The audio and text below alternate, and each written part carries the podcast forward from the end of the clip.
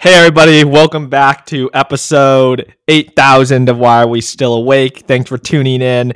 We're firing on all cylinders this week. We finally came through with our promise. We have a guest today. So please, everybody, welcome Rachel. Thanks so much for joining us. How are you doing today? Thank you guys for having me. Finally. Oh my god. What do you mean, finally? You're Dude, our I've first been- guest of I've been- 20. I've been dying to be on this podcast since like the day I met you guys. Okay. Um, actually, that's not true. I found out you guys had a podcast after we hung out in Vegas. hmm Um, and ever since then, I was like, yo, these guys, mad funny, mad fun. Would love to just kick it. That's Thank the energy we love. Um, Hell yeah. it's i want to start with you know it, rachel's been trying to get on for weeks and we've been trying to get her tied down but she has like too many social responsibilities so we had a time Yo, set chill. it got moved and now we're here so we feel very lucky That to is even so not true. I freaking hounded Anton Selby like freaking every freaking week, being like, "Yo, when are we gonna record?" Or like, you know, in our group chat, I'm like, "Guys, when are we gonna record?" Because I'm a freaking planner, so it's just like, gotta get it in the calendar. How are you a planner? just for context this is happening an hour and a half after the time that rachel said Bro, a solid two, two hours after our scheduled time. homegirl was like my schedule's filling up and it's busy i need to set a time and she set a time and then And it selby and two hours late. yeah I and I apologize. I apologize. She- she did. It, Um, she's normally very on time, is what I heard, but I I can't validate it because she she was one of the people who was mad late coming to Vegas, quote unquote, mad late. Um, Actually, yes. This is why I also wanted to come on because I was like, oh shit, they have a podcast, and then like I noticed that you guys did an episode covering our Vegas trip, and then I Mhm. was like, oh, interesting. Like, you know, we just met or whatever, and then I heard you guys talking about talking shit, being like, oh yeah, there were some people who came mad late. And I'm like, yo, you can't be hating. I'm flying from like the opposite end of the country. Of course, I'm gonna be the last one My- in. No, well, well, I, other- I flew in also from the same place. Okay, but you know, we're not all degenerate like you, my guy, so we didn't get to Vegas as early as you, so That's That- that was responsible of me. that's true. I, I remember that episode. My guy Selby saying, "Hey, you don't have to include them on the dinner reservation. They're coming in mad late," and I was I like, mean, "Uh, it's true, right? that that Yeah, is no, true." it's true. I would Um, the exact same thing. I'd be like, yo, who are these guys? like also it's just hilarious too because literally we never met. Like literally I got roped in to that trip so so so last minute that you guys are probably like, who the frick is I was like, "Who is this?" But let's okay, let's rewind first. So, how do we know each other? How long have we known each Mm. other? And like, Mm. let's just start from the beginning. How would you characterize you knowing us? I would say just freaking fun friends, man. Like good vibes, good energy, um, good banter, especially emphasis on banter. Um, like let's see, it was like the first week of October, something like that, for Mhm. Anna and Adam's birthday. I knew Adam literally. I think I actually. It's weird. I thought I knew Adam, but like I actually didn't know him. Know him. What did Like, you think of? literally- like, what does that Like, mean? I feel like, Like, this is in- common. As in, we met once Oh. ever before Mhm. Vegas, and I was like, "Oh yeah, I know my boy Adam. Like, it's, we're chill." but actually, it's not like reciprocated. But it's because I spent a summer in the Bay, um, freshman summer of college, and um, stayed with my my homeboy Aren. Shout out to Aren. And uh, the gun boys, you guys are all gun boys. That's how it all started. And then, uh, oh, goons. I called you goons. You guys are like gun goons. And um, you know, I was kicking it with Aren and his um, squad. Met Adam like one off, Mhm. and um, I was like, oh shit, I remember Adam. And then so when Anna, who is a friend of mine from college, um, and she like moved to the city, and she was like, oh yo, you should like come through. And I'm like, yeah, why not? I was like very much in this whole like why not phase. And so tagged along. It was like, yeah, it's not like a complete like stranger danger thing where it's like I know who Adam is. But then when I, you know, got into like group chat, we're like all planning. I'm just like, holy moly, this is like really random for me, but I freaking love it and I'm here for it. And um, yeah, was pleasantly surprised to see how much fun you guys were, and was really excited to find out that Selby was also based in New York. So I was just like, hell yeah, we made our own like separate group chat. So What? Sorry, Tyler. What? Yeah, what? without What? Without I'm so me? Sorry. I mean, hey, it's just we call it Yes Sir NYC. That's So- kind of shady, to be honest. nah, dog. It's all girls plus. Selby. Yeah, that's So- kind of shady. Classic. Selby surrounded by the ladies. Um, No, but yeah, I mean, what we spent how many days there? Not even that many. It was, It was like literally just a weekend. Like I remember Ting Ting and I. Uh, oh my god, that was a freaking adventure too. Landon hooked us up with like uh JetBlue standby flights because again it was super last minute, and uh, I think we landed around like midnight. Mad Yeah. late. Yep. Mad late. Yeah, yeah, yeah, yeah, yeah. Hence why we didn't get the invite to dinner. hmm But Tinky and I went to In and Out. Like we got dressed up to go to In and Out because we were like, oh shoot, like first night in Vegas, let's go. And then like got all dolled up and then, you know, get ourselves some grub and then we go to meet you guys. Oh no. But then we find out that y'all like just backed out and saying, Oh, we don't actually want to go out tonight. We just want to like freaking gamble. And I just remember standing there thinking, I don't have a good feeling about this. I was oh. like, Oh. damn. Oh, I was like, shit. "These guys freaking flaking on the plan. Because again, believe it or not, I am a planner. And Wait, bro. Okay, "Oh, let's. Wait, let's start yeah, there. we need to we need to clarify. Okay, so night did. one in Vegas, like everyone's coming at different times. We didn't. There was no plan. Like we had dinner at like eleven thirty, and then we didn't mm-hmm. have like a club lined up. Like a a guy can't just walk in free money. Like we had no plan, and that's why we ended up gambling. Like, what plan did you think we had?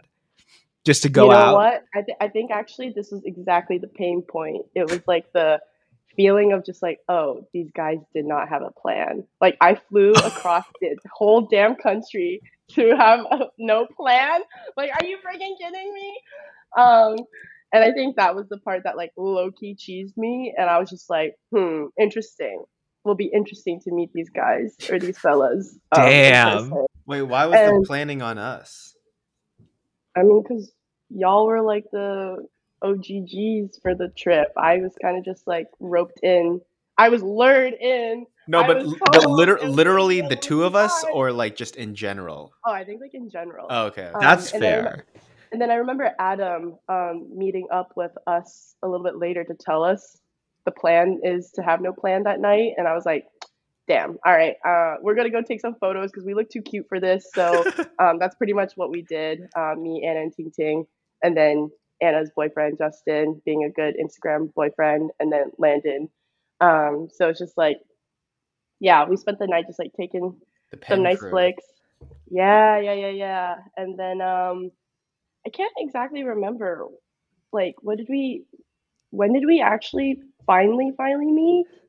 like in person. Wait, did yeah, we not because meet in was person next that day. we? Met, we met in person because we. I feel like we were all sitting in the hotel room trying to figure out what to do, and then it was like But clear that there. no one was wanted to do anything. Or Well, like, we gambled that night. well, like Yeah, it was yeah. like but I clear that like guys. going out wasn't happening. So then Tyler and I were just like, okay, well, if we're not gonna go out, then we're gonna go gamble, and we're like, is anyone gonna be mad if we go Uh, you gamble know right what? now? mm, mm, mm. But see, that's not the actual moment we met. Now that I think about it, I can't really pinpoint it. I- 'Cause I what, don't the next day remember we- either. Because the next Right? morning we 'Cause, like- started pre gaming for the day club, like in the I feel morning. like that's the moment we met. No, Maybe. like in the hotel room. I feel like you guys came to the hotel, and then we're just That's like, oh, lit. oh, see you guys. We're going gambling. We're not doing right, 'cause it was anything. like the Saturday. It was Saturday. We pregame to go to Encore Beach Club oh yeah, and then go to the buffet. Yeah, dude, the 9 a.m. like breakfast. The routine cold and, turkey like, ice- yeah, the cold turkey sandwich with like the coffee and then just like sh- shots of vodka. it's just like, whoa, this is this is rough on my stomach. I hate Vegas in that Yeah. moment. Yeah, That's peak Mhm. degeneracy. yeah. I remember in being in so much pain after the buffet. I remember like complaining, like I really need to like go back to the hotel room and like pass out. Well, all the I was in so smart pain. people they napped during that period, and my dumbass was like, "I want to gamble some more." Yes, so went out with Selby. So like that day just absolutely wrecked me. But okay, I want to start here then. If you know, so you just came back from Vegas and you you said that, you know, I don't want to disclose it for you, but you won a bunch at Baccarat. So why were you so not down to gamble when we were there? Oh, well, I mean, one because before that I had never gambled, period. Wow. Um, okay. like ever. Um, even like uh, yes. So for the listeners, I did come back from another trip to Vegas, which Like, is very recently. yeah, like a week ago or like two like, days ago. yeah, like hella recently. Um, I told myself no more Vegas, and here we are. But um, I think it's just like the closeness or just like familiarity. Like I never ever gambled. Mhm. Um, actually, that's a lie. I played blackjack once in Vegas. Hated it. You know, like I lost $110 in like 15 minutes. I was like, how is this rational? And I was That's, like, the classic. I know, and I, I, I, just, I just remember feeling so tilted, being like just sitting there, like blinking and like thinking to myself, like I could have the opportunity cost of like all the things that I could have experienced or bought with that hundred ten dollars, just poof, and I was like, never again. so what Um, brought you back? what brought me back was I don't know, just like this like new uh sense of wanting adventure or just to like experience everything.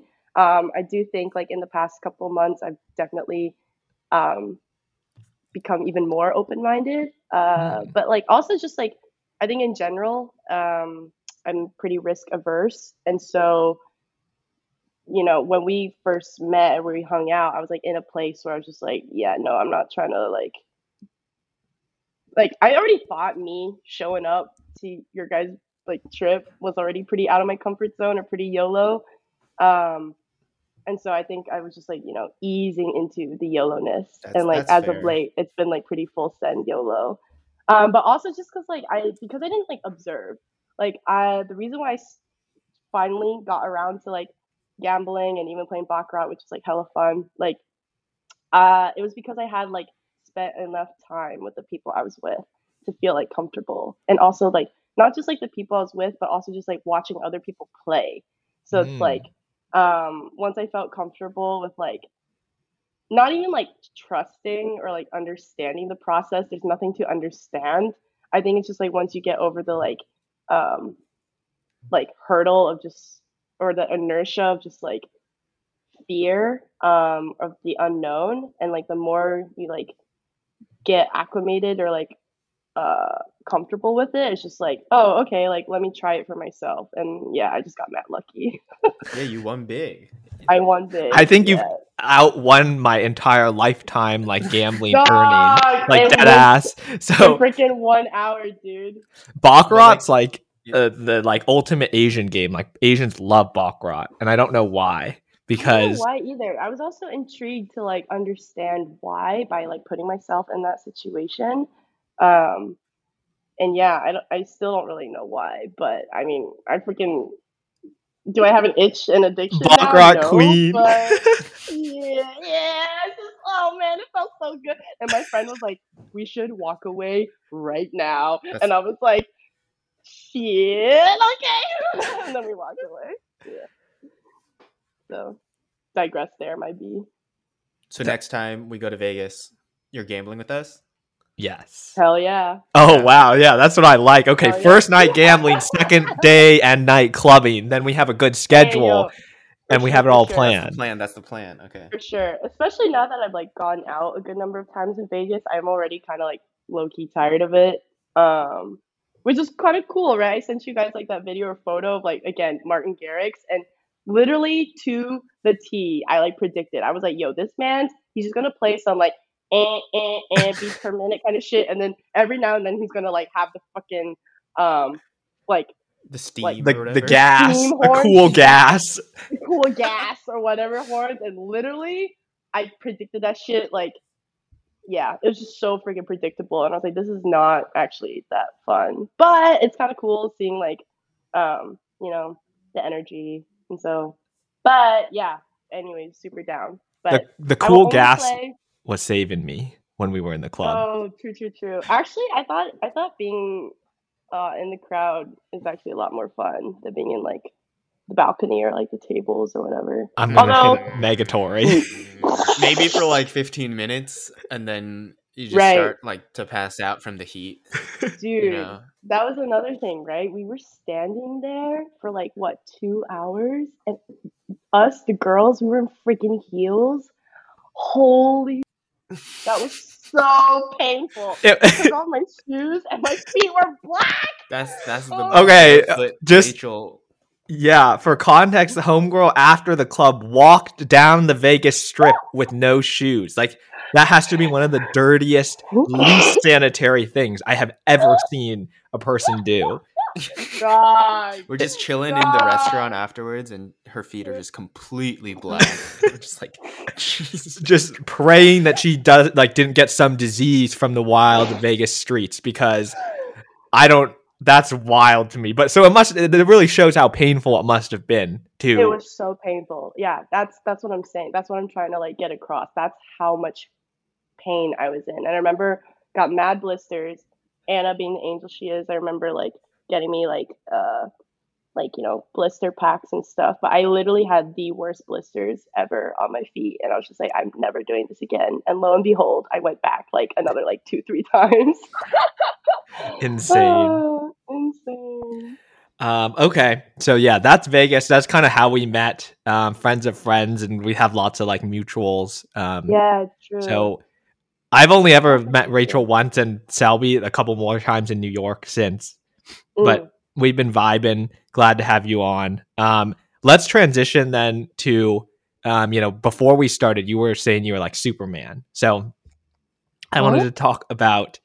Well, we were talking about the half marathon and how you're not injured at all. Ah! so like for context everybody like Selby and Rachel ran the Brooklyn half marathon last weekend I think. Yeah, yeah, yeah. and I had known Selby was running it. He was like preparing like he had been running consistently. And then he's like yeah Rachel's running. And everyone here was like oh wow. Like we didn't know she was training. We didn't know she was running. So like what was the setup did you prepare like very impressive if you weren't really training like what was the deal there like when did you decide to run it and um, what was your experience like Yo, freaking um well first off, uh I had committed to going to Coachella weekend one, probably back in like January, February.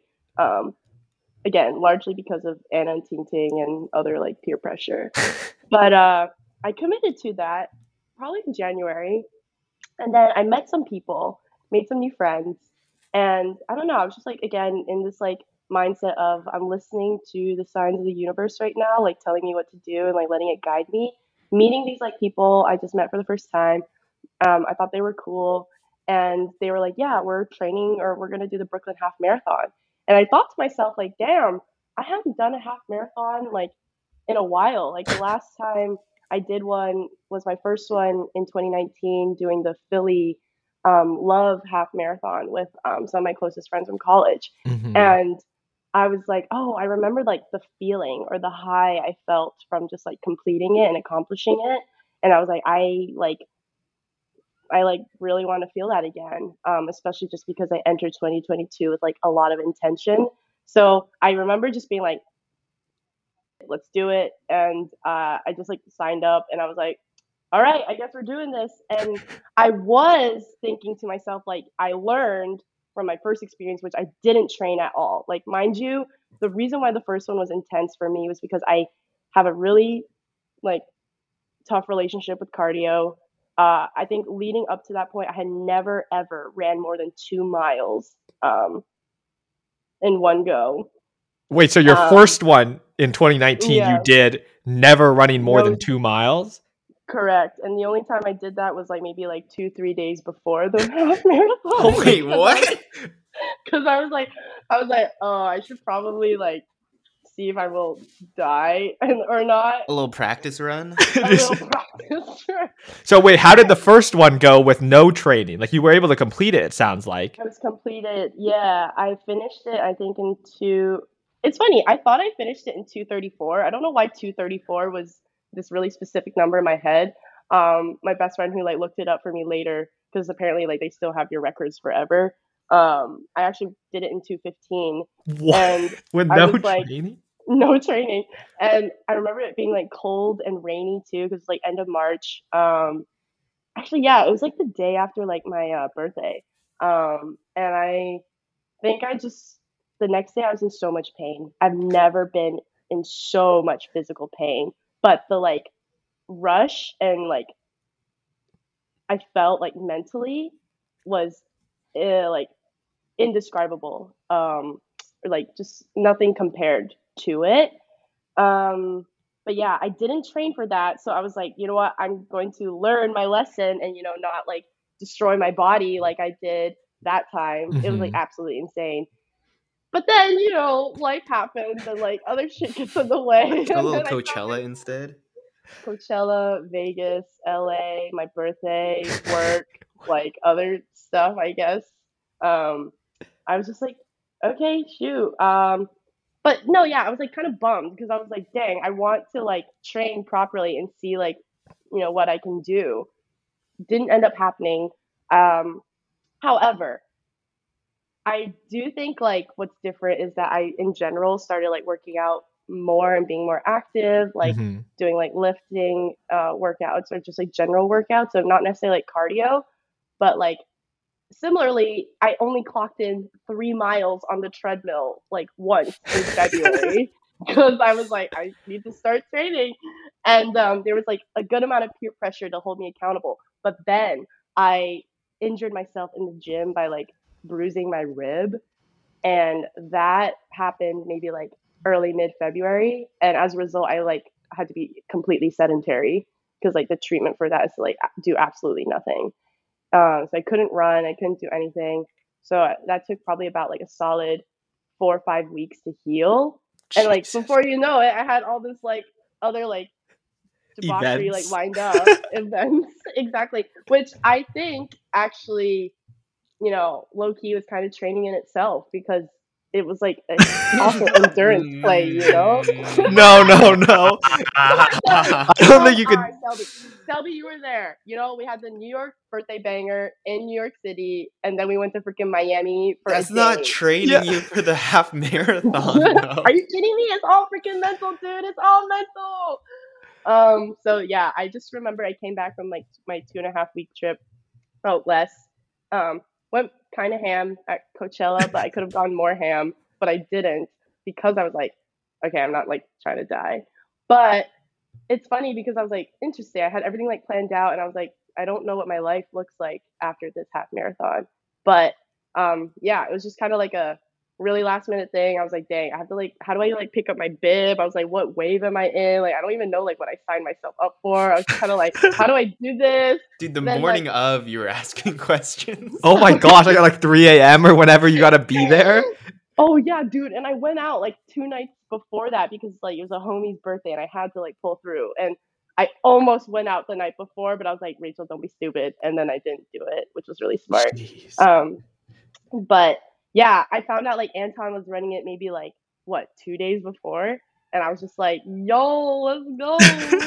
and then, but yeah, it was very much like a damn. I literally just woke up and was like, "I'm gonna run a half marathon today," and uh, we freaking did it. Although Anton freaking, you know, wiped my ass.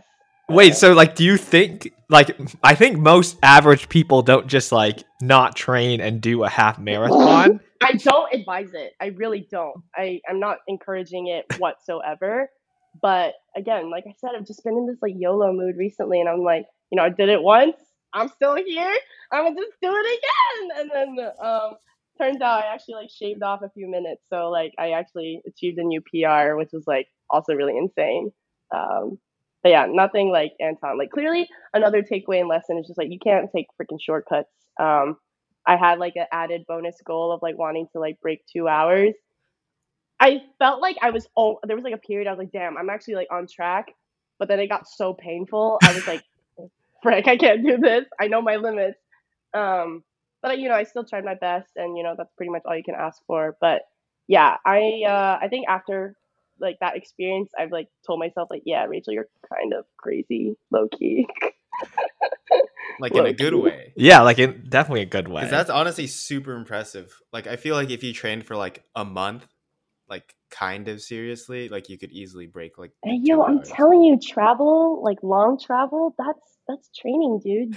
like Oh, it, maybe like maybe you're right. It's like mental training, but it's definitely like I not clocked physical it. I, training. I clocked in so many steps at Coachella. I clocked. I played a full round of golf also the day before. Actually, I clocked in like 25k steps there. Like, sure, it, it's not like necessarily like speed, but in terms of just like keep keep going. Like, um, yeah, I just keep going. That's insane. That's so crazy. So is you, so compared to 2019, are you like you seem less like physically destroyed? Like Oh yeah, dude, I'm chilling. Like before we started this, like Anton's like, "Oh, my ice pack for my foot like melted." I'm like, "Dog, I'm I'm chilling." yeah, I don't know what happened to me. well, you were Well, okay, and now you're not. I mean, I, I was mad sore for sure the next day, but actually it was not nearly as painful as like um, back in 2019. So um, I already knew that I was like probably stronger, more in shape than I was in 2019.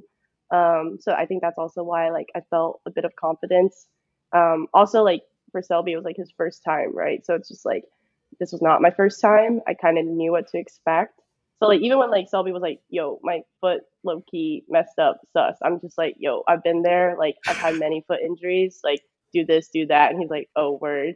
So I think. Uh, oh, what's also really messed up too is like I was exercising in the same pair of running shoes that I bought in 2018 that I ran with in 2019, and literally when I was in Vegas, I was like, "Oh, I guess I should get like a proper pair of running shoes," and so it was literally just like maybe like two three weeks beforehand that i actually like got a pair of proper running shoes. And um i probably only like got um like two miles in max in them Your pre-training is just oh, I did a mile before doing 13 after not running for like six months. Let's do this. dude, And then dude, no. Just Mm, oh yeah, mm. training Coachella. just walking at Coachella and drinking. I know, and I thought about you know like prancing around in Coachella in these new running shoes to break them in, but I was like, nah, I gotta look cute, gotta look cute, so I didn't like wear them. and instead, I wore these like really janky shoes, More super training. cheap, and, like yeah, dude, exactly. Like you put yourself through like other forms of pain, you're like, dude, this is like nothing. Like the Blackfeet in Vegas. That's just like Hey, yo, running is nothing after that. Your feet are just like dude. so indestructible. and actually that's like a really good point like while i was running i was like dude my feet are in so much pain like they cramped so early cramped throughout um shout out to like my flat-footed queens out there like literally in so much pain but actually even though that was painful not nearly as painful as uh blackfoot in uh, vegas so yeah everything's relative man Wow. You're honestly convincing me that traveling and going ham is training now. it is, man. It is. Okay. takes a toll for some people, but Yeah. I'm used to it. I'll take note of that when I'm training for, you know, a marathon. Just go out, party.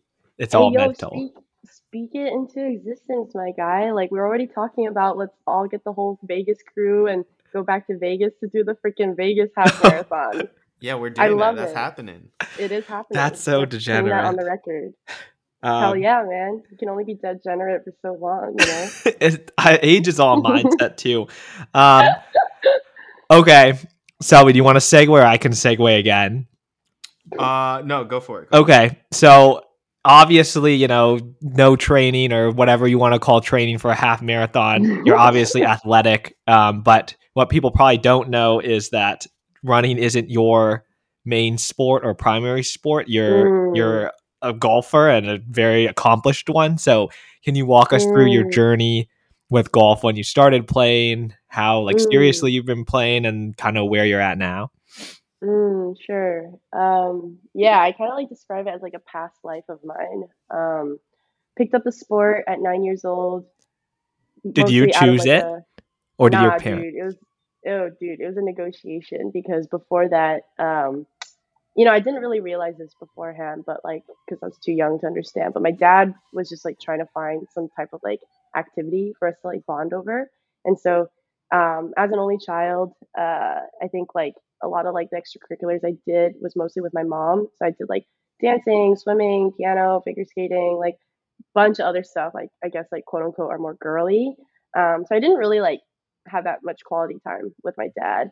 And Mhm. so my dad was like trying to find not only ways to bond, but I think also to like, you know, instill a good quote unquote training. So he actually forced me to pick up chess and I freaking hated it. Um, So are you good at chess also, or Nah, dude. I mean, I can play. I can play, but I mean, my only accomplishment is probably beating some like eight year old or something like that who like actually like goes to chess club. So, While you were also um, eight, or like you're? oh no, dude, I was like freaking like 22 years old. but I was like, yo, like, like I cannot lose to this eight year old right now. Like, what is that gonna say? Like, I pay like this much money to go to a freaking Ivy League institution, and I can't even beat a freaking eight year old. um, nah, dude. Uh, but uh, um, basically, it was just like why I didn't enjoy it at first was one, it was super male dominated. Like I remember I joined this chess club in elementary school, and I was like the only girl. And I remember thinking to myself, like, God, this is like not fun. Um, and we're just like sitting around and like using Boring. our brain. Like, how boring is that? Like, um, but actually, the only win I got in that chess club was against a family friend of mine who I like tricked into uh, doing some completely illegal move. And um, I'm just, I just like managed to convince him like it was like you know legal to do and in his best interest. And then I was, he was like, "Really?" And I was like, "Yeah." Wait, what And move is illegal? wait, what? You hustled him into like getting disqualified? I mean, it was just one of those like after school sessions, but like I was just like, yeah, you can like move your knight like way over here. And he's like, really? And I'm like, yeah. While you were playing him? I remember he did that, and then I just go checkmate, and I was just like, because I mean, it was not like I mean, so technically that's the only W I got in that chess club, but I don't actually remember how I got out of it. I just remember like not going anymore, but I just remember being the only girl, and um, thinking it was just like not that fun. And then what made it worse too was like my dad being like the really like smart, disciplined dude he is or tries to be or tried to like come off as until I got older. Whoa! like he really like i mean he's like a foundational dude. Um you know obviously like learned a lot from him. He's a good dad uh um or tried his best. And then like you know he forced me to learn all the techniques and stuff. Like wouldn't be like here are the books here are this this like here are these videos here's this. And i just remember being like and and like mind you i was already like doing some other extracurriculars like dance and like um, being outdoors and like being really active. I'm like, this man is telling me to sit here and study for fun. Like, no freaking way. Um, but I did love competition. I love any type of game. So I was just like, you know what? Like, I'd rather not do this. Like, can we just play? But then my dad's all like, oh, like we can't play if you like don't even know what you're doing. And I'm like, but I just want to play. Um, so basically, we were like sitting, and I remember at home playing a game, and he just like looked at my face, and he was just like, you look so like I clearly looked so miserable. And I remember this really distinctly, just being like, I want this to be over so soon. And he just all of a sudden goes, Rachel, like, what do you think of golf? And I just like rolled my eyes inside because I was just like, dude, why is this man trying to push so many like old man sports onto me? And I'm like, I'm like seven years old, okay? And um, I was just like, I was like, and, and you know, I knew my dad played golf. He like played recreationally with his buddies. Um, it was like always kind of like on TV with like the golf channel on. So I like I knew what it was, but I just like clearly remember like just purely seeing in media or like on TV. It's like always like dudes and they're like old, and so I just like made the association of like yeah, golf is an old man sport, and I go oh no, like I was like oh that's like an old man sport, and my dad goes, well, if you try golf, you can quit chess. And I was like, yo, Down. get me out of here. Golf Like, is my shit deal. now. I was like, deal. Um, and so like I just remembered because like I all I cared about was getting out of that chess game like ASAP. Um, so yeah, was able to like get out of that chess game. Um, now why it was so hard for me to like just walk away from the chess game, like that's a whole different story or maybe a whole different thing to like unpack. But like um, before I knew it, like my dad took me to the range with him and kind of similar like pattern. My dad like forcing me to like learn the fundamentals, which obviously paid off in the end in the long run. But like low key, I was like, damn, like he's like really like drilling this into me again, like kind of like low key forcing it onto me. But um, you know, I just like kind of kept at it and was like, you know, holding my end of the bargain is like kind of how I felt. And um, yeah, I just like remember like picking it up like fairly quickly. And um, I played in like my first local US Kids. It's like this like um, mini tour for like that just sounds like for kids. Um, it's like local tournament uh, in my area. And I remember that's like my first tournament ever or type of comp- formal competition, and I won. And you I just was, like, got first out of everybody? I mean, yo, dude, this is like mad chill. It's like probably I can't even remember if it was like nine holes or like eighteen holes. It might have been like nine holes, but I was like nine years old. Um, and yeah, I mean, it was just like super chill competition. It's like really casual, but it's like a formal competition. That like I had a sounds medal, fire. like everything. And I just remember thinking, damn, feels good to win, um, or like winning feels good. And uh, you know, I just like kept at it and uh, wanted to like win more or like get that feeling and you know i was getting better and better. And then over time i just like started shaving off like other like extracurriculars that i was doing which honestly was like really really hard for me to let go of. Um, and then before i knew it i was doing like golf like full time um, at like 12 um, 13 um, i think like maybe on the side i was like still doing like dance classes just to, like maintain like my flexibility and like socially it was like a pretty like social activity for me to do because like a lot of like the girls i like grew up with like we all did that together um, and actually like my dance teacher has become like one of like my biggest role models and um, uh, sources of inspiration. But like yeah i just like went ham on golf at like 13 started playing nationally on um, a circuit called like the ajga which stands for like the american junior golf association. And um, it's basically like the prestigious like go to for like college coaches um, to like source their talent basically and so basically, I just like kind of just was like, you know, focusing on like one near term goal after the other. And then before I knew it, I was like, oh, I guess I could play for college. And um, so, like, a very young age, just like started like thinking about that, um, especially because like my parents really valued education, given that that's how they immigrated to the country. Um, and so, like, pro golf didn't really come into the picture until like maybe a little bit later once I started like showing maybe some signs of potential, I just like remember being like, this is like so surreal right now. Like I'm kind of just like doing my own thing, but then um, it got a little bit too intense, I think, for me mentally. Um, and so like decided not to go professional. Um, obviously, like I'm thankful for the opportunity to play and like, you know, afforded me an education. Was able to go to a really great uh, university, and um, yeah, so I played and was recruited.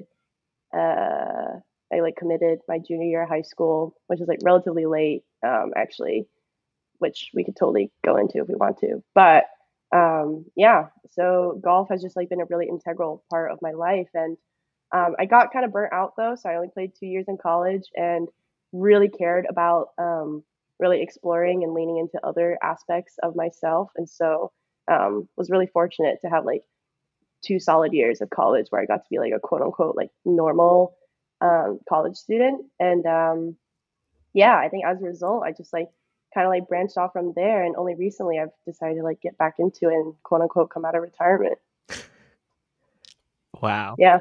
I got mad Yeah. questions, but so you wanna, do you want to? I also yeah. Wait, so can you kind of like rewind to like maybe closer to the beginning when you first started? Like, what was the, I guess like training like? Is it do you join like a junior team and you play with other people, or like is it like oh, one-on-one? Um, it's different for everyone. Um, I think in my experience, so there was this uh, par three like course relatively close to me, not that far. Um, it was like a kind of like a recreational family fun center where it was like they had a driving range, they had an 18 hole par three course, meaning like it's not like a proper like full 18 hole course, but they're all just like par threes. They also had like mini golf. Um, they had like you know batting cages, so it's just like a very clear like um, spot where people can like you know have fun um, and stuff. It's also like Asian run, uh, which I realize now actually uh, I think was a pretty big deal for me. Um, only because it was like I didn't realize how like well one I already knew that it was like male dominated in terms of like a sport, but in terms of just like race and representation, like pretty homogenous. And um, I think the fact that like I started, um, you know, practicing or like, you know, uh, establishing a routine at this like Asian run facility. You know, my first golf coach was a Korean guy, and um, he was really cool, pretty young, um, really relatable. So just like didn't feel that like much pressure. Um, I just kind of felt like, oh, this is like what I do on the weekends on top of like everything else that I did. Um, but as a result, like I met like you know other like kids mostly through this coach who like you know would work with this guy, and um, we actually would do this like weekly um, competition series, which was really fun. Um, I think this was kind of like my first taste of like what it's like to play for money, um, where it's like we would buy in. I think for like I forget. I think it might have been like twenty bucks, like twenty bucks to when play. you're like every... nine. Yeah, yeah, yeah, yeah. yeah. Wow. I mean, okay. To be fair, this is like not my money, like my parents. But you'd be gambling early then. You've been dude, dude, gambling from the start. No, but it wasn't like framed that way. It was more so just like you know to pay for like the green fees or like to pay for like you know like you know we're going to go play. Mhm. Sure. Um, but what was really awesome is that because it's like now that I think about it, actually, yeah, I don't know. Like I haven't really processed this memory, but basically, um, the more kids who would show up to play, you know, the bigger the pool. So it was like the winner would basically take, you know, the earnings, and um, yeah, I who doesn't love money? So I was just like, yeah, like I want money, and like um, I wasn't. I felt like that was just like a really fun way to just like spend my Saturday mornings, like have this really established routine. Um, you know, always playing with like the same group of like girls. Sometimes a guy would come, or sometimes it'd be like mixed, but it was mostly girls actually. Um, and uh, we were all Asian actually. And then, uh, yeah, so it was just like you buy in for 20, pool or payout was normally like 40 bucks or something like that. And then like afterwards, we would have this routine of like we, the winner always, you know, treats everyone to like ice cream or like candy or like some shit. And then, um, yeah, I just did that on a weekly basis. And uh, it wasn't like some formal group or like tour, but like for sure, I think that definitely molded me into like, um, um, you know, the golfer that I came to be because like I don't think it was a coincidence that I felt really good on par threes. Uh, par threes are like pretty challenging for some, but I was just like, oh, like, um, I also thought like, again, from like the representation standpoint, I never really thought it was like that jarring or like even just like we're talking about like uh like socioeconomic status too. Like no one really freaking cares. Like nobody knows like who you are, like where you from. Like we're all just here on this like pretty like really really basic dingy par three course, just like kicking it. Like I just remember some days like we're taking it really seriously. Some days we're not. Um, you know, exchanging stories, exchanging memes, and like having a good time. And it was just like there used to be like this like Sonic drive through or something like that. I and love we'd all like go get Sonic. Yes, dude. Sonic is fire. Sonic is fire. I'm actually missing so bad. Yo, wait, Sonic or In and Out? Everyone's saying In and Out or Shake Shack, but really, yo, Sonic or In and Out? Sonic is pretty fire, and they have more variety. They got like the chili dogs and the corn dogs, and They the have everything. Yeah, the West Coasters out here hate Sonic, but I love I it. hate Sonic.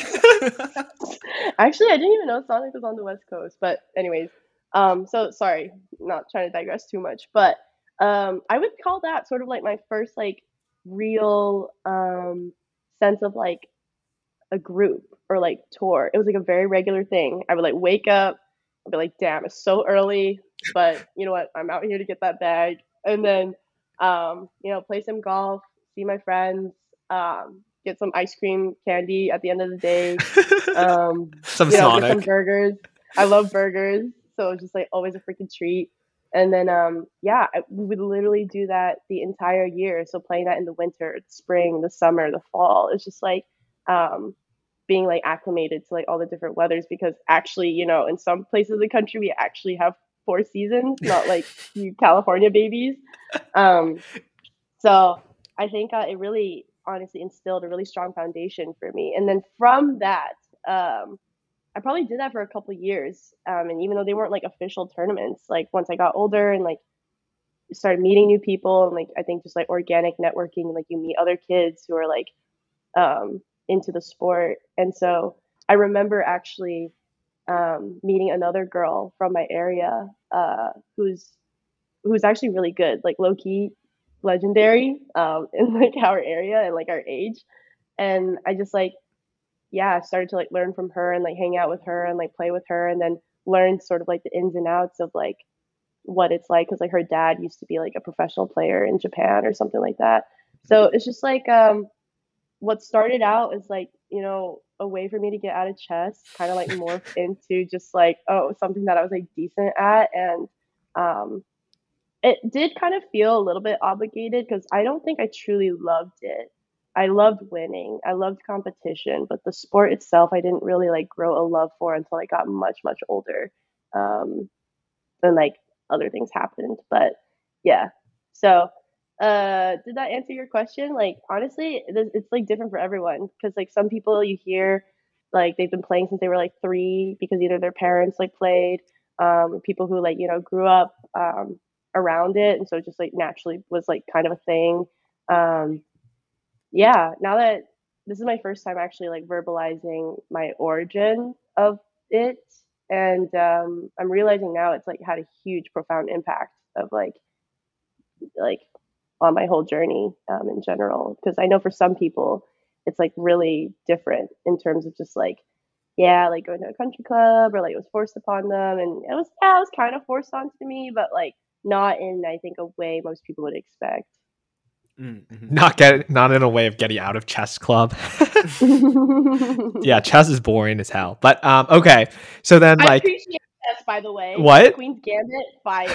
like, but like, just to like put that out there, like, I'm not like hating on chess. I'm just like, I'm not that good at it. Yeah, I think I'm literally like too stupid to like appreciate how advanced it gets. Like I know how the pieces move and that's about it. Um Yeah, yeah, yeah. Okay, so then after like you're really young and you're playing for fun, it sounds like through the high school period it was like a pretty serious mm. endeavor and you've kind of like talked about it. How did the, middle school? Oh, middle school middle even. School. Okay. So like yeah, yeah, yeah. what is that like? Like are you traveling around? Like did that impact your yeah. school life and like was that hard to deal with? Cuz I imagine as like a middle and high schooler I could not deal with like a semi like professional athlete totally, schedule.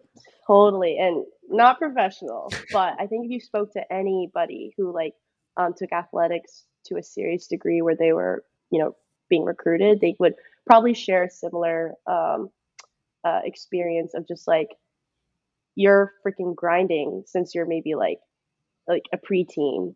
Um, so I remember like uh, my first out of state competition was again just on this like U.S. Kids uh, circuit.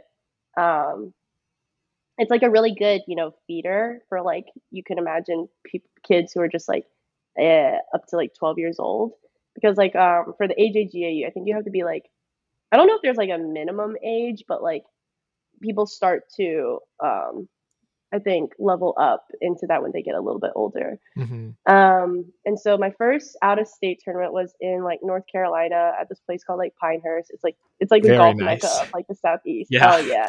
Um, I didn't play Pinehurst Pinehurst by the way. They're like have like so many courses out there. Okay. Um, and like uh, you know, there's so many divisions. So it's like by age, by gender. Um, and so like it's like the perfect place to host what they would call the U.S. Kids um, World Championships.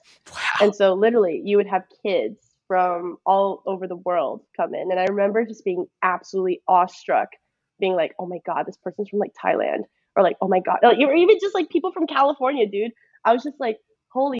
I've never met like people outside of like my small like comfy suburban bubble in like Metro Atlanta, uh, which is where I'm from and um, I was just like, wow, like the world. This is like maybe probably my first taste of like the world is huge in terms of like where people come all over.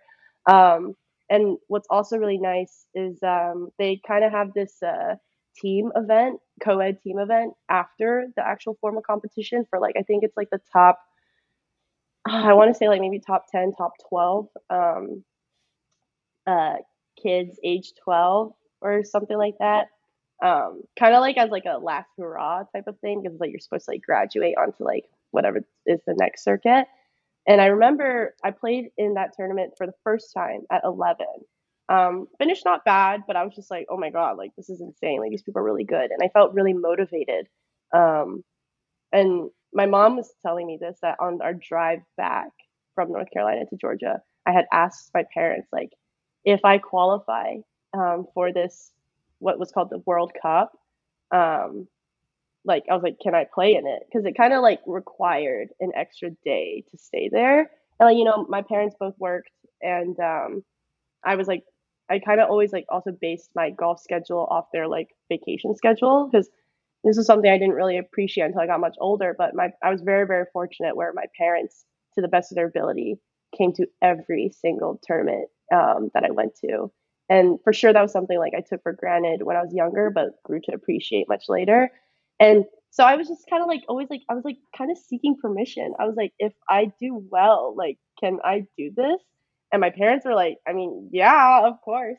And so I think I remember like came home, you know, back to the lab type of thing. You have like one year to come back, and uh, yeah, I managed to qualify again for that U.S. Kids World Championship.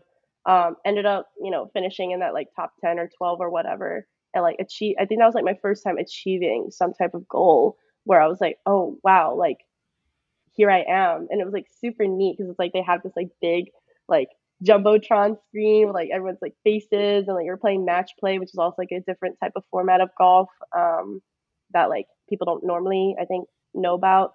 And uh, yeah, it's um, it's it's pretty neat because like a lot of like people maybe you see out on tour like this is how we all started.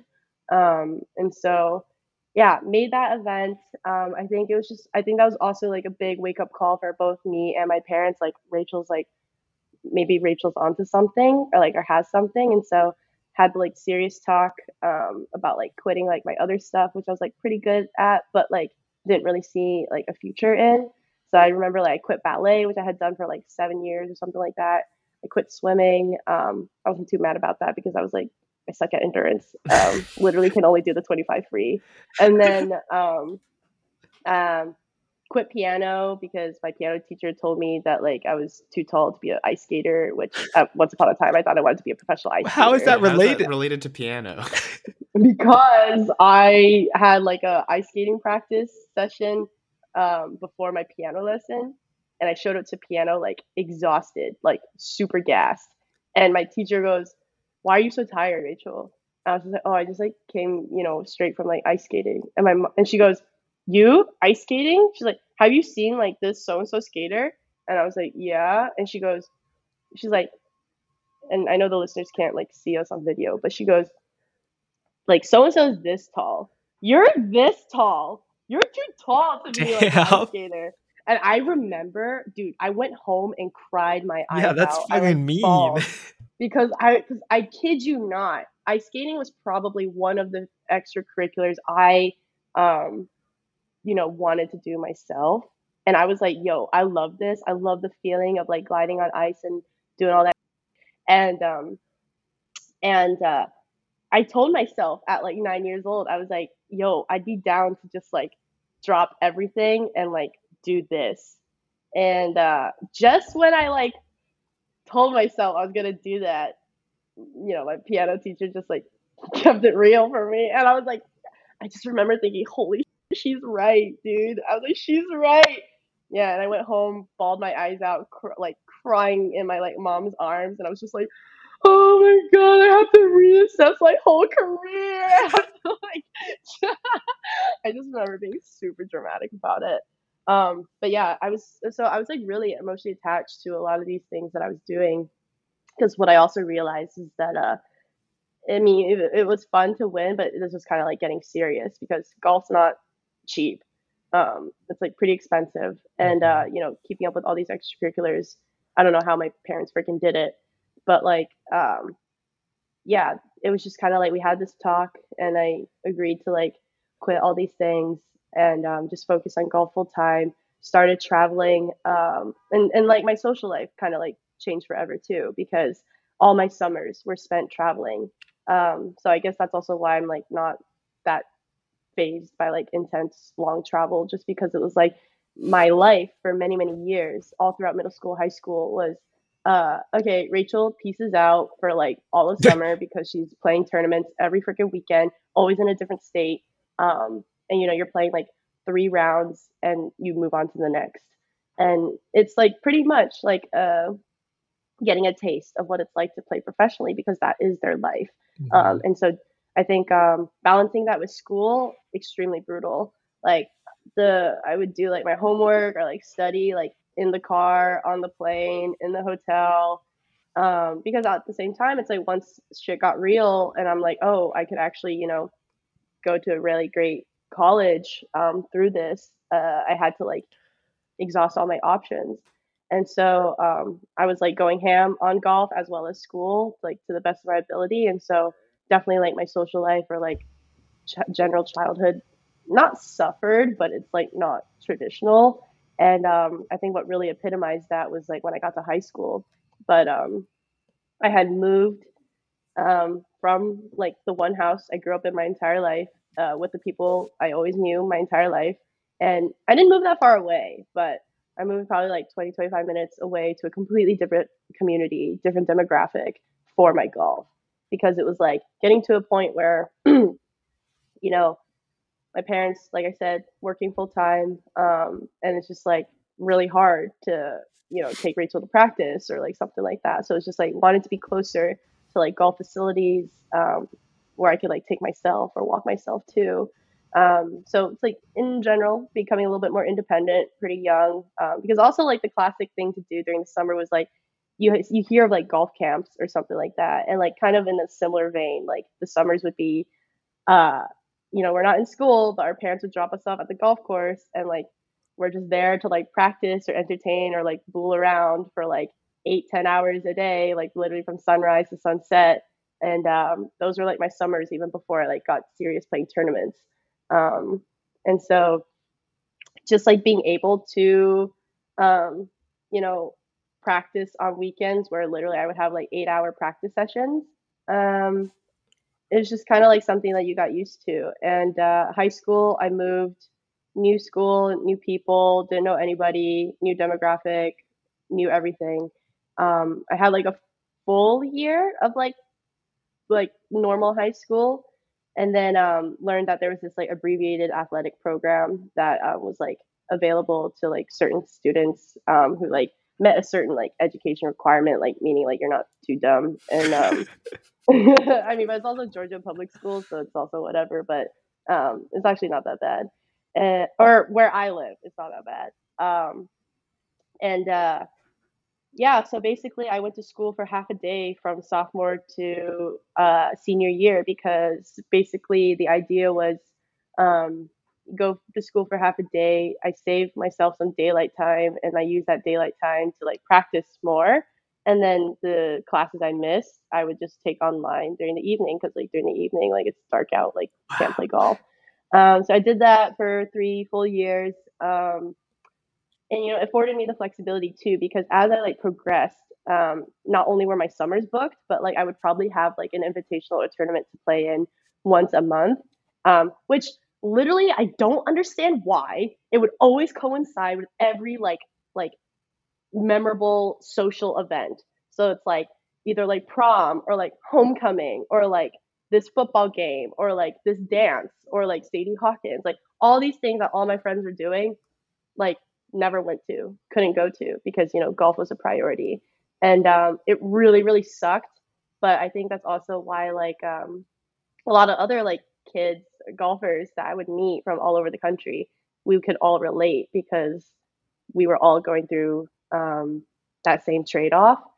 And um, yeah, like I didn't even go to my high school graduation because uh, I finally got invited to play this one tournament that I never got to play in before. And I was like, well, would I choose to sit in the like humid heat of Georgia for a high school ceremony where one, I'm not even like valedictorian or anything like that. And I also don't really know these people because I unfortunately didn't get to spend that much time with them. Uh, or do I get to go like play with like, you know, kids that I've been like, you know, booling with and, uh, you know, get to like play in something that I'll never get a chance to play in ever again.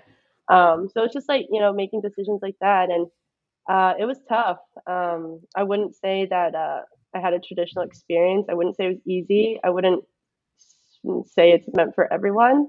Um, but for sure, it like prepared me really, really well. I think for quote unquote real life once I left the nest. And um, yeah, getting the opportunity to play college golf is truly like a privilege.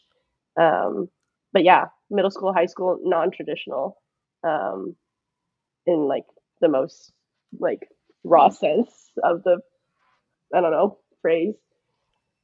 Wait, so like looking back on all of those like different tournaments that he had to go to instead of these like social events, do you think it was the right choice to like go to these things, or do you think like some of them you were like mm, I could have just like passed on that and like maybe it would have been like a good experience to just do homecoming? I mean, 2020 hindsight, uh, 2020 hindsight, but um, at the time, for sure was the right thing. I think for me, uh, it's kind of funny. My parents were joking because like they realized that like I was like super social, too social for my own good. They were like, "Yo, we have, we gotta tie her down because she's like, she's a menace. Um, like if we literally don't say no, she's just gonna like throw away her future." Um, I think is kind of like how they viewed it, which sounds really extreme. Um, so like my parents weren't like traditional. I think they're not super traditionally Asian or Chinese or like tiger parents, but they were tiger parents in like other ways. Um, and for sure, it's like taken a lot for me to understand where they were coming from. And so, to answer the question, I would say it was the right thing. I would probably do things differently um, if I, you know, was in a position to parent a kid who was in the position that I was. Um, like, cause like for sure, there were like some moments I'm just like, this is too extreme. Um, but did I have the like emotional maturity and like discipline to, at the time to be able to like, you know, do what my parents did for me? Like, absolutely not. Um, and so, you know, I'm love where I am right now. I'm super grateful. And so as a result, like, yeah, I can't say that it was um, the wrong thing to do. Would I do things differently though? Yeah, probably.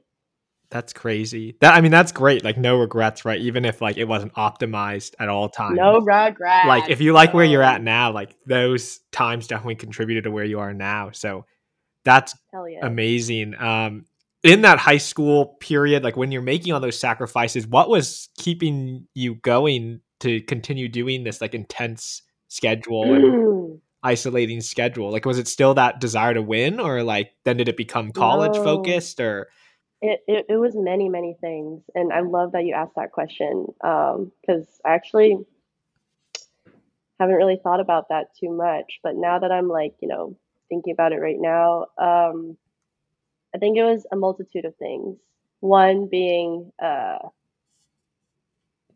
I mean, yeah, one being the competition element, like who doesn't want to win um, and like, you know, feel that. And um, so I think it's like chasing that feeling. Two, though, as I got older and, you know, things got a little bit more serious. And I think as you get older, you tend to like worry a lot more, Mhm. um, unfortunately. And being a child of like, you know, first generation immigrants, it's just like, I know how much my parents sacrificed. Um, yeah, excuse me, to like afford me the opportunities. And so it's just like it did morph into an obligation um, as a way to like make me feel like everything that my parents did for me was not a waste. And I think that's sort of like what ultimately led me to my burnout because it like there was so much pressure involved. Um, you know, again, not to like like uh use this as like a, uh uh, what's the word? I forget the literary device for this, but like the it's not AP English. You're fine. Motif. Dude, not even motif. Theme? The, not the crutch. The crutch. Like I keep um not like straw manning or straw, uh, whatever. I don't know. My my freaking basically I, like keep falling back onto this, but being like an only child, I had like two hundred percent of my parents' attention Mhm. and love, but like as a result of that, for the type of person that I am, like my personality type, it really um, felt burdensome. And it was just like, if I don't do this, then like um, what was all this for? So like lots and lots of sunk costs, I think, involved. Mhm. Um, and so I would say that's also what kept me going because it's just like you've already put in this much, um, got made it this far, you're so close, like, um, like you're so freaking close, and like that's like kind of like the same mentality with like the half marathon, right? I'm like I showed up, I'm doing this. Am I gonna quit? No, because I already freaking like clocked in like freaking five miles. Not painful, dude. Um, and so I think kind of like similarly, I was just like, keep going, Rachel. And um, I also think too, intrinsically, I was like, always felt like I wanted to be somebody, uh, or like one of my biggest fears is to not live up to my full potential.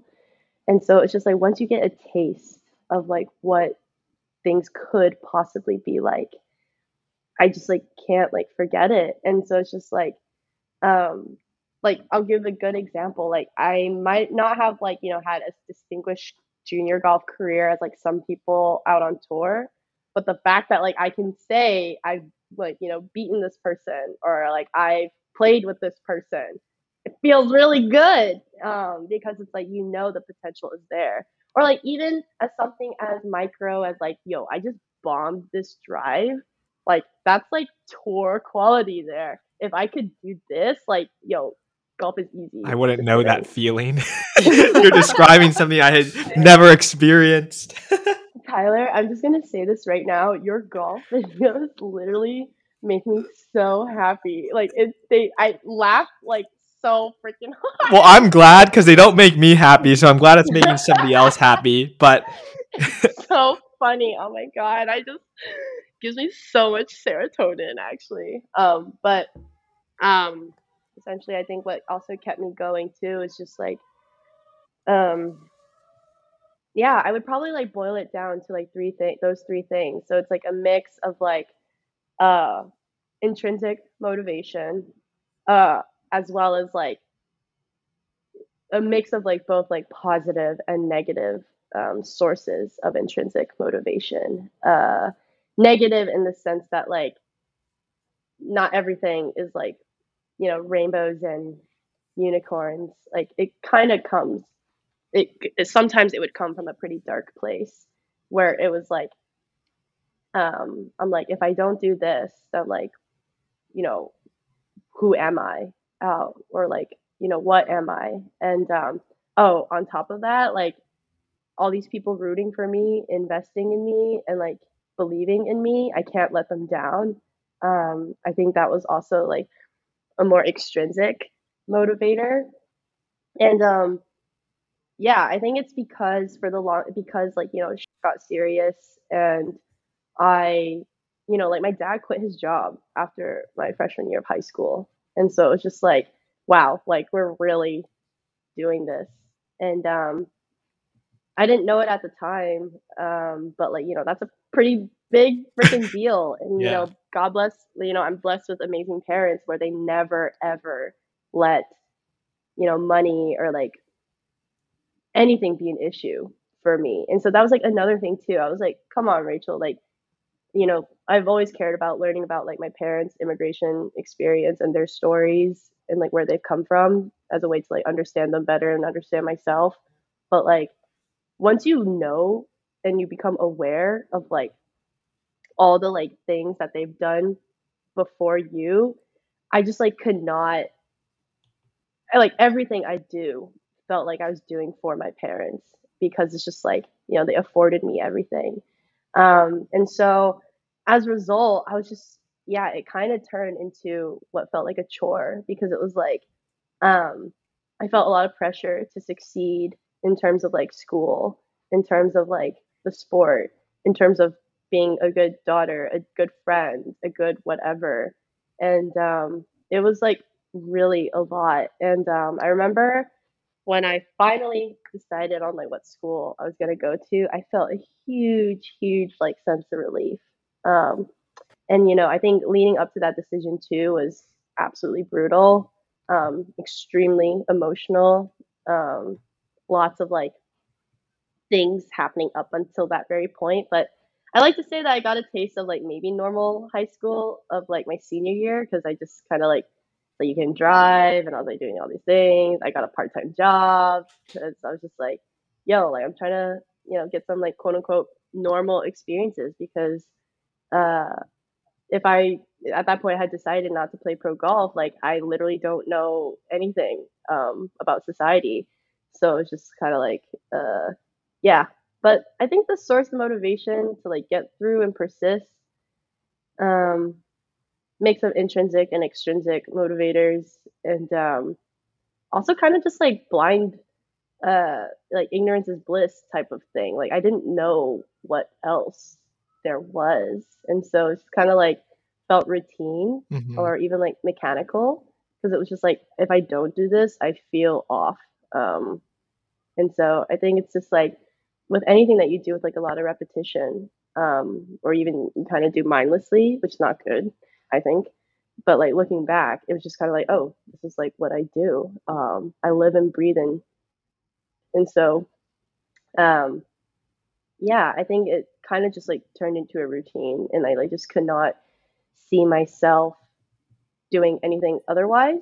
And so when I ended up, you know, uh, dropping out or like stepping off the team in college, I went through a huge, huge like identity crisis um, Mhm. because I was like, I was like, what? Like literally, this has been my identity or like my way of life for over half my life. Um, and so like, what now? I felt like this like newborn baby, um, not knowing what to do with herself. Wow. Sorry, no, so- I, I keep I, I keep taking these questions and like just turning it into a whole monologue of like something else. no, it's so interesting because it's so different. I think than what like even Which I don't realize. Yeah, like, honest. it's completely to Me, foreign. this is so normal. Like th- to me, this is pretty nor like like I didn't realize it was like that different until like you know you hang out with different people Uh-huh. and um you know for a majority of my life my closest friends were all golfers because you know we could relate and um and what's really funny too is that we would only see each other a handful of times a year because like we're all coming from all over places uh, Mhm. all over the country all over the world mostly the country because the international players started to realize like you have to the opportunity is in the us and so a lot of people would move to the us Yeah. and um yeah and so it's just kind of crazy because it's like to us this is this was our this is our way of life and um yeah so it's kind of interesting That yeah, it's just so it's so interesting hearing about it and like I still have so many questions. yeah But I don't know how much so do you have more questions too?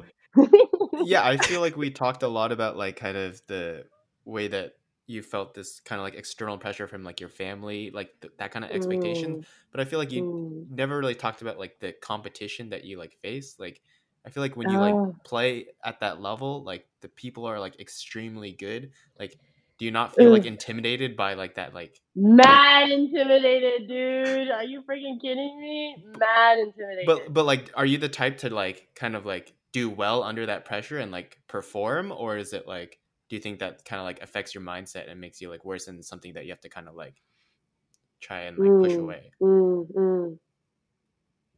Mm. Um, Straight killer. yeah i i guess like if i were to guess i feel like you just like you're straight killer you're like like i'm gonna fucking kick these people at asses I think I'm more of a straight killer than I was when I was younger. Mm. um, because because I was so I think I think I think the way I progressed also was at a pretty rapid rate. Um, I think for like you, this goes for any I think top performing athletes. Like you look at freaking Tiger Woods, you look at like you know the Kobe's, the Tigers, the like Serena Williams. Is the, this a humble brag segment? You're, throw, you're throwing your name in with some big Wait, players. no. I, I was just about to say I never identified or related or like could I I never considered myself to be on that same wavelength as them because you just you just watch them and like they just have this like natural born instinct of amazing self confidence. And um, it was kind of like high. It's kind of like you know, just like any other maybe like social situation where like you're just like awestruck by like people who are prettier than you or like smarter than you or like more accomplished than you or like whatever whatever than you and so kind of a similar feeling where i was just like in awe of all these like girls who were so much better than me and it's like i want to be like them and so it's just kind of like um it's like a mix of like intimidation yes but it's also a good source of motivation um so you know like looking up to like older girls who went on to like play at amazing schools, really great careers. Like those were like my earliest role models. Um, it's like because I wanted to be her or wanted to be like her. Um, but in terms of just like fierce competition, I'm a lot. I think I'm. I think I'm like intentionally more ruthless than before. I think when I was younger, I kind of shy away. I would shy away from like or even just like attention in general. Um, as much as I like attention, I'm also very bad at receiving it, um, or like like being comfortable in it. It's like I seek it in certain situations, but when I actually res- like obtain it, I feel really uncomfortable. Like Shelby, I don't know if you could tell, but like at like the birthday banger, I felt mad uncomfortable. I was like, I don't know what I'm doing here. Um, Birthdays are always like, like kind of like that. We talked about that. Yeah, like, dude. When people are singing to you, or like it's like so loving yeah. and it feels great, but then it's like, yeah, what do I do? I yeah, I was like, I was like, can we like rap? Like, can this be over already? Like, don't sing the whole song, or just like, oh god, I just want to like close my eyes. but um, um, I did. I, I I I think this is also why I never was. This is also why I knew like pro golf wasn't for me at that time um, like I just was too much of a scaredy cat. Um, I was like, I was like, but in some weird cases, you know, metaphorically, I would black out where I'm like so in the zone. I'm just so like, I'm to freaking, you know, kick this person's ass or like, I'm going to freaking, not even kick this person's ass. I was like, I'm going to like be the like best like I'm gonna be hot right now. Like I'm gonna like strike this drive. I'm gonna like nail this approach shot. I'm gonna sink that putt and like all those and, and I and I know like yo that's like mad swag. It just like feels really good. so I think um there would be times where I just like get into that zone and into that groove and I didn't really care about anyone else. And I think that's like maybe like one of the like beautiful things about golf is that you're truly it being such a extremely individual sport, like you are really um, competing against yourself.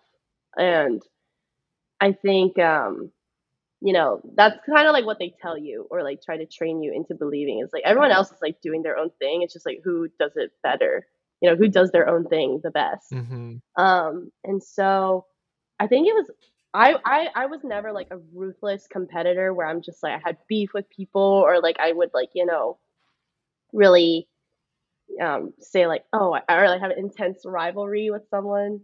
Actually, that's not true. That's I, I take that back. I take that statement back. I had some like implicit rivalry, like unspoken rivalries with some people.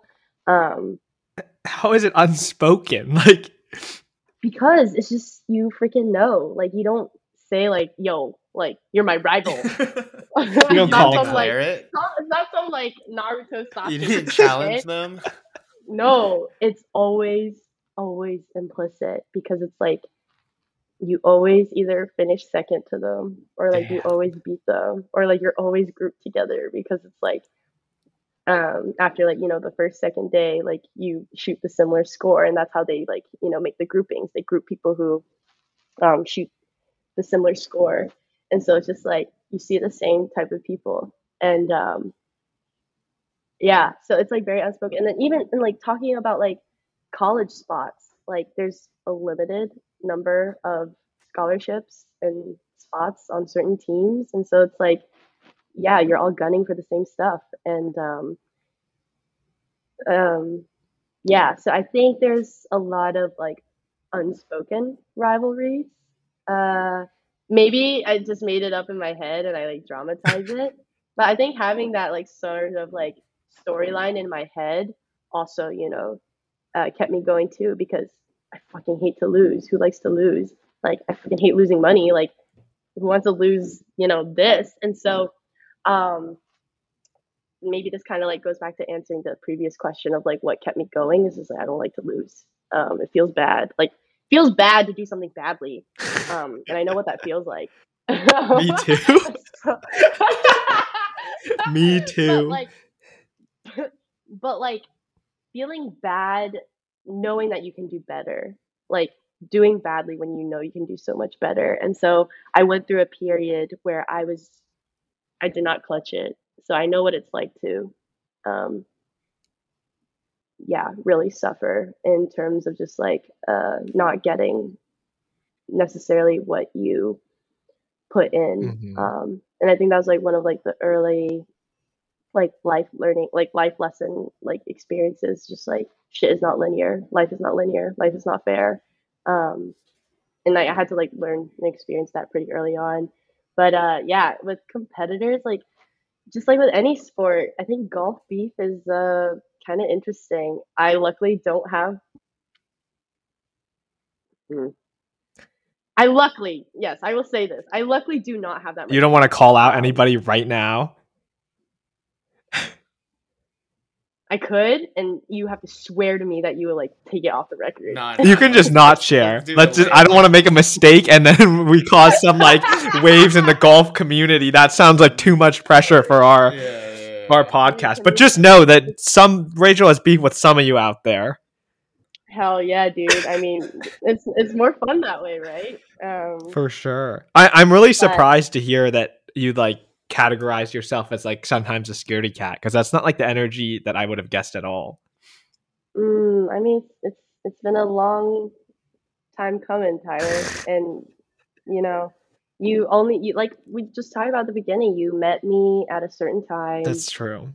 in a certain place, Vegas of all places. um, yeah, but uh, we all have like our own unique journeys to like how we've come to be who we are. And sure, I might not seem like a scaredy cat, but I'm actually the hugest scaredy cat. Mhm. And because of that, um, it's why I uh, really push myself to um, do all these crazy things. Yeah. Um, yeah, but I mean that's right. The the kind of good crazy, right? I kind of like I run towards the fire type of things. Kind of stupid, but like um, I don't know. Something I learned about my personality um, just through like anecdotes from people, my parents. It's just like even from as a kid, I was like kind of reckless, like stupidly reckless. Um, and so yeah, like I like so I think you know some people would call it naive. I think that's a euphemism for stupidity, which you know people could interpret that differently. But unfortunately for me, naivety has like a very negative connotation. Um, but yeah, I mean that's just kind of like how I am. I'm just like, well, either I can spend more time worrying and being scared and you know being in fear, or I could just send it, dude, and just just do it. An experiential learner, no doubt. Yeah, very much so an experiential learner, and that's why like my parents were like, our kid can't do math or physics or like anything. Like we're wrecked.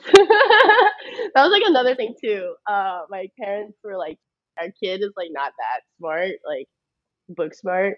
Uh, so golf is like our only is only only ticket to like getting education at this point. oh god. I'm sure they weren't actually thinking that. Um okay. No, dude, are you freaking kidding me? Yesterday was my dad's birthday, and I literally completely unprompted. He's just like, he's like, oh, your physics is so bad. Like he was like trying to like, like tell me, you know, why I also love the sport now is like, you know, just as my dad foresaw, it's like the thing that we can bond over, Mhm. which I'm super grateful for. And so like he's telling me about his like latest like golf quests and like insights and like progress and he's trying to explain something to me and you know he's an engineer by trade and so it's just like really a background wise so he can't help but like describing things to me in terms of like Physics. physics Physics is fake. mathematically and I'm just I'm so I'm just like listening, you know, being a good listener, and literally completely unprompted, okay? Just like I literally did not provoke him in any way. I think I've been doing a pretty good job as a daughter. And he just goes, Oh, you wouldn't understand. Like your physics so bad. Like your physics sucks. And I'm just like, Yep. Mm-hmm. Mm-hmm. And just like, mm-hmm. mm-hmm. So uh yeah. Wow. My yeah, my parents, you know, that's how they you know, I like to think of it as keeps me humble, you know. That's just love from them. yeah. yeah. Um, Um, okay. So I have two more questions and they can be quick and then we can move to something else so we can end. I don't know what other obligations you have in your busy social calendar. Um, I don't first- any, okay. First, so how do you characterize now your relationship with golf? I know you're getting back into it. You know, you're Ah, you have goals now. Like what what is that like? First, before I answer that question, I want to go ahead and apologize and say that I've completely monopolized this entire session. No, this is what it's for. Hearing about you. Are they you don't sure? they don't want to hear about us more, like unless you have like questions for us and we can get into that too. But this is what everyone's coming to listen for, right, Shelby? Yeah, but I like your I like you guys.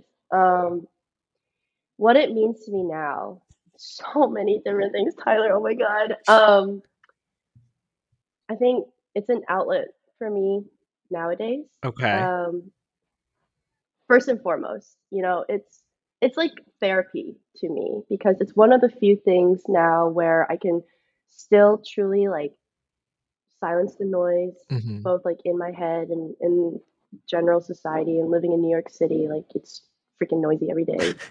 Um, literally and figuratively. Yeah.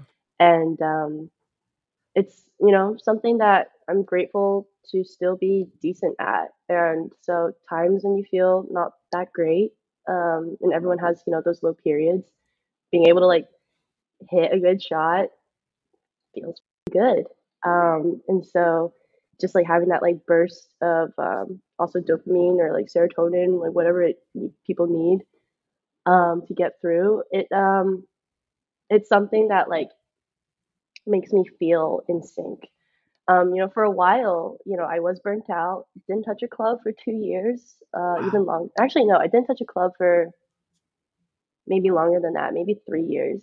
And um, I, I started to miss it. I would have dreams of the feeling of hitting a really good shot off real grass. okay? Pulling out. Not even holing out, dude. Something as basic of what it's like to hit off really good grass. Um, and uh, yeah, so I first and foremost, it's like the thing that keeps me sane, keeps me grounded. Um, you know, kind of like going back to the basics when things start to feel um, a little bit out of control. Mhm. Um, and so that's first and foremost. Secondly, too, I think it also now is. Um, mm, I also view it as like a means to some sort of end uh, in terms of like what I feel like I can contribute, you know, to society in terms of like what am I supposed to do with my life with this like limited time that I have on this like precious earth? Like, what is the um, what do I want to contribute, and also what can I contribute? Mhm. And so I think only recently I started to realize golf as a both like, you know, sport in the purest sense of sport, but also it as a vehicle towards um, helping to change certain narratives about like Asian Americans, Asian American women, Asian women, um, or even just like the sport in general. Like you heard me say at the beginning, like I immediately was like, yeah, golf is old man sport. It's completely different now. And um, I think why it's, you know, a reignited passion of mine in a different sense is because what I love about this sport is like all the like life lessons it has taught me, as well as like, you know, the opportunities. Mhm. And so it's like the ability to, you know, give back or like again, are on this vein of like wanting to contribute to something bigger than myself is like I wish everyone, um, even though I said at the beginning, like I wouldn't encourage or necessarily say like the experience I had, like I would wish upon anyone, but like I'm just such a big lover of life right now, and I have all of it to like. I'd have to like you know attribute a lot of that to like my experience and time with the sport, and Mhm. so like, um, any type of like either lesson or like uh you know even opportunity whether that's education or whether that's you know meeting people or like whatever it may be. Like the fact that golf can be like that vehicle to obtaining um, those things i think is really really special. And i like love it for that and want more people to um, experience that um, and have that as well. And so i kind of view golf now as like you know whatever talent whatever special being there is out there. I didn't grow up religious but like if this is like you know what i've been given um kind of like how i felt with like my parents it's just like this is what i've been given and you know i better make the most of it. And so kind of just like more existentially i was like this is what i've been given um make the most of it. And so whether that's um through like um you know progressing in like my career or like my professional day job career whatever you consider a career to be or whether that's um you know trying to get more girls into the sport whether that's to help people like find ways to make peace with like themselves or like life in general um yeah if there's like any way i can play a role in just like having people benefit from the things i've benefited from it like yeah. So it's like both you know to sum it up uh outlet for myself as well as like i think a really great vehicle for other things too. Um so yeah that's kind of how i view the sport now. And um yeah i also just like miss competition um Miss beating people's only re- asses. Nah, dude, I only recently realized, like, damn, my like toxic trait is my competitiveness. Uh, It seems to have served you well, yeah. so I don't know if Nah, wanna- dog. It, it, it, it it's served me well in some ways. It's also burned me in some ways too. So, um, all about just um, figuring out how to use it for for good. Not to say that I've used it for. No, I'm not a snake. I'm not. I'm not saying that at all. I just um, you know, I could. I just know like I could be like maybe at a lot more peace if I just wasn't so competitive sometimes. And full disclaimer, I'm not that person who's overly competitive and like annoyingly competitive and everything. It's it's kind of like a very like silent fire um that I just like kind of have brewing in me almost at all times.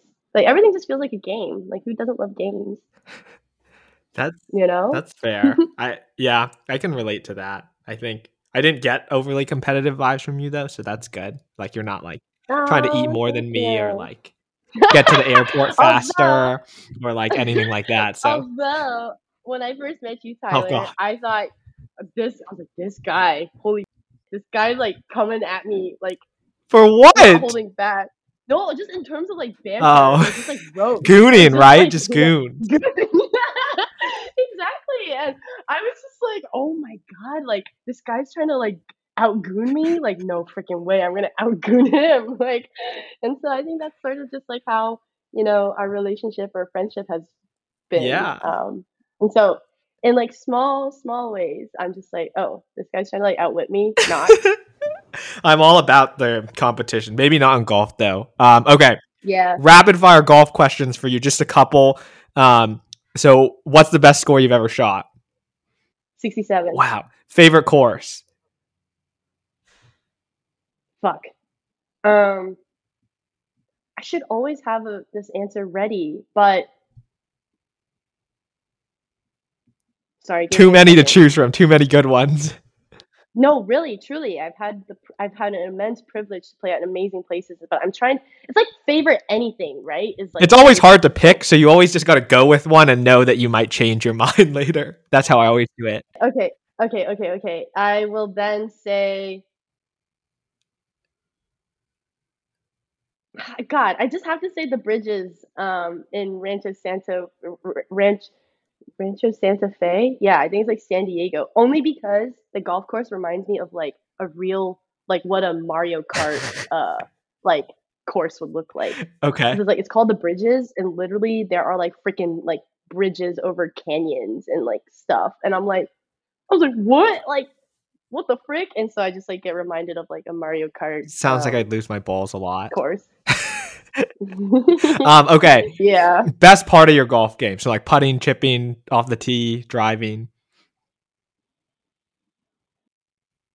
I was gonna say I'm not that good at any of them. It's all, it's Uh, all good then.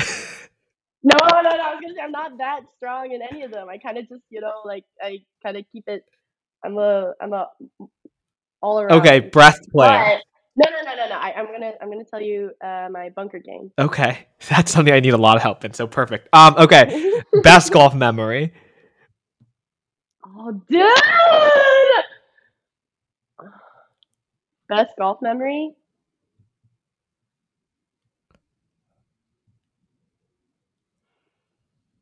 It would, I mean, it's so cliche, right? Like my most memorable win. Um,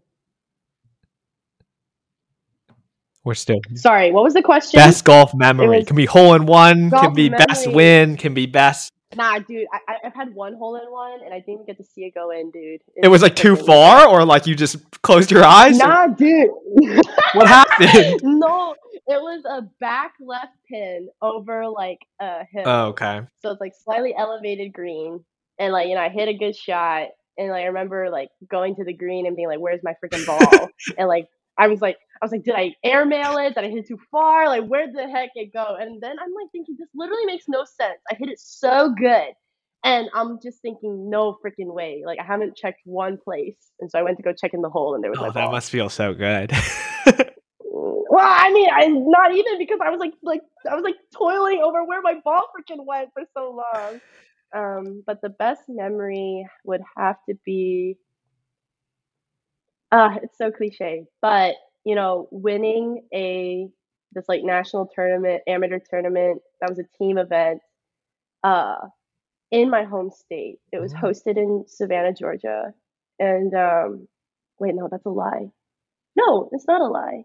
I forget. It's hosted in Georgia, but it was really meaningful because we had uh, we were the reigning champion Uh-huh. in terms of like the state, and so being able to not only retain and you know win it again for my state, as well as win it on home soil, hmm as well as being like the uh individual low individual medalist as well as like you know winning as a team. Um yeah and playing my best round of golf that's where i shot 67 um actually yeah i was in savannah. And um yeah that has to be my best golf memory because you know my dad caddy for me. Wow. Home home soil um and, and it wasn't just like a it wasn't just like a whatever tournament like other girls that I like competed with were in the field and it's like yeah i won. I both won at the individual level and like helped my team win at the team level on home turf um as well as retaining it like just can't beat that um and i think i've like chased that type of feeling again because like I just remember even that 67, everything was going. I, I, was kind of like, I was like, what is happening right now? Like, my dad and I were looking at each other like, what's happening right now? I was like, draining everything, Tyler. Like, it was insane. I was like, okay, 40 foot putt. It goes this way. I, I hit the putt and it goes in. And I'm like, okay. Oh, I stick it to 12 feet. And I'm like, wow, I stuck it to 12 feet. I get to the green. I'm like, all right, 12 feet. Made it. And then it's just like, you know, it's just like everything I visualized, like everything I said and wanted, it happened. It freaking happened. Um, Visualization, manifestation. manifestation, baby. Okay, and then last one, super important, competitive spirit. Do you think you could beat me, Dylan, and Adam in a scramble? oh wait, what? As in like you three Yeah, and- and, I play myself? Yeah. Yes. okay, next time you're here, we're gonna do it. Bet I'm in. That sounds like a good time. I'm Yo, that's litty. I'm honestly not confident we can beat you though. So, I, but I'm down for it. Okay. I believe. I, I, I, I think uh, you.